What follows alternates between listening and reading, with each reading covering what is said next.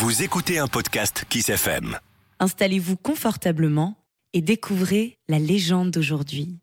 Les géants du Nidec. Il y a bien longtemps de cela, le château du Nidec était habité par une famille de géants.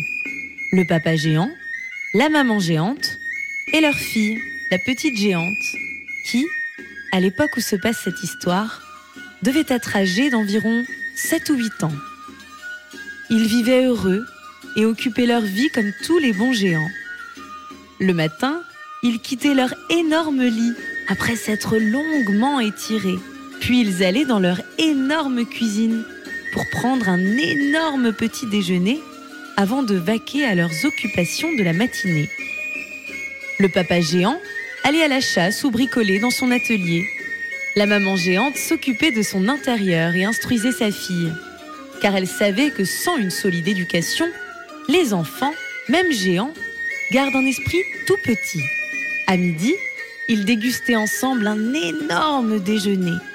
Puis ils se reposaient un peu avant de reprendre leurs activités jusqu'au soir. Or, un jour qu'il faisait très beau, la petite géante demanda à sa maman si elle pouvait aller se promener un peu. Je ne me perdrai pas, lui dit-elle. Je connais bien les environs, et puis je viens de terminer de lire un livre qui explique tous les bienfaits de la marche et du grand air pour la santé des enfants.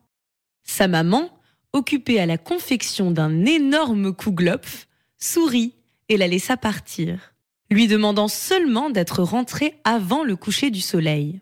Géant ou pas, les enfants n'ont en effet rien à faire dehors lorsque la nuit tombe. La petite géante s'enfuit donc, toute joyeuse, emportant avec elle une énorme tartine pour son goûter.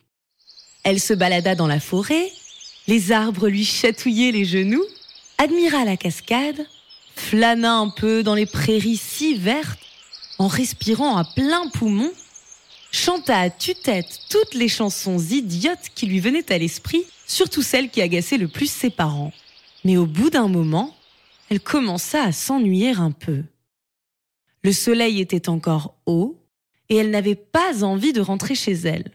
Pour une fois qu'on lui avait accordé son après-midi, il fallait en profiter. Elle s'assit donc sur le sommet d'une colline, appuya ses coudes sur ses genoux, mit son menton dans les paumes de ses mains réunies et observa ce qui se passait à ses pieds. Dans la vallée, de toutes petites maisons étaient regroupées en villages autour des clochers pointus des églises. Sur les flancs de la montagne, les routes serpentaient entre les sapins. Dans les plaines et les douces pentes des collines, des champs de blé et des vignes se côtoyaient sous le soleil. C'était un très joli spectacle. Elle se pencha encore un peu. Soudain, elle aperçut, dans un champ, un laboureur et son bœuf, attelés à une charrue. Elle fut émerveillée par cette découverte. Quel beau jouet se dit-elle.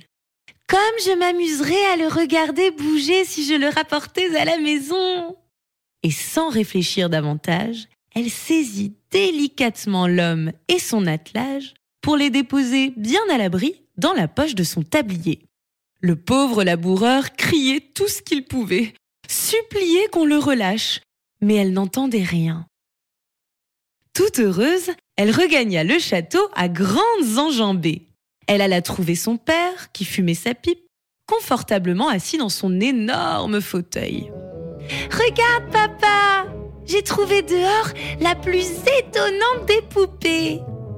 Elle bouge toute seule, comme l'automate que tu m'as fabriqué l'hiver dernier. Et, très fière, elle posa sa trouvaille sur le couvercle du coffre, près du fauteuil. Elle tapa dans ses mains. Vois comme il est drôle Je l'appellerai minuscule. Tu ne trouves pas que c'est un joli nom pour lui? Ou bien tu préfères Rikiki? Pendant ce temps, le petit homme gesticulait, trépignait, s'arrachait les cheveux. Il finit par tomber à genoux, levant ses mains dans un geste de supplication. Le bœuf, lui, ne bougeait pas. Bien planté sur ses quatre pattes, il profitait de la situation pour se reposer et ruminer un reste d'herbe tendre qu'il avait gardé en réserve dans l'un de ses estomacs. Le géant, s'étant penché pour mieux voir, fronça les sourcils et secoua la tête. Puis, il regarda sa fille, les yeux pleins de reproches. Ma chérie, ce que tu me montres là n'est pas un jouet, soupira-t-il. C'est un homme. Il est fait, tout comme nous, de chair et de sang. Il a sans doute une femme, et peut-être des enfants qui se désespèrent de sa disparition. De plus, d'après son allure, ce doit être un cultivateur.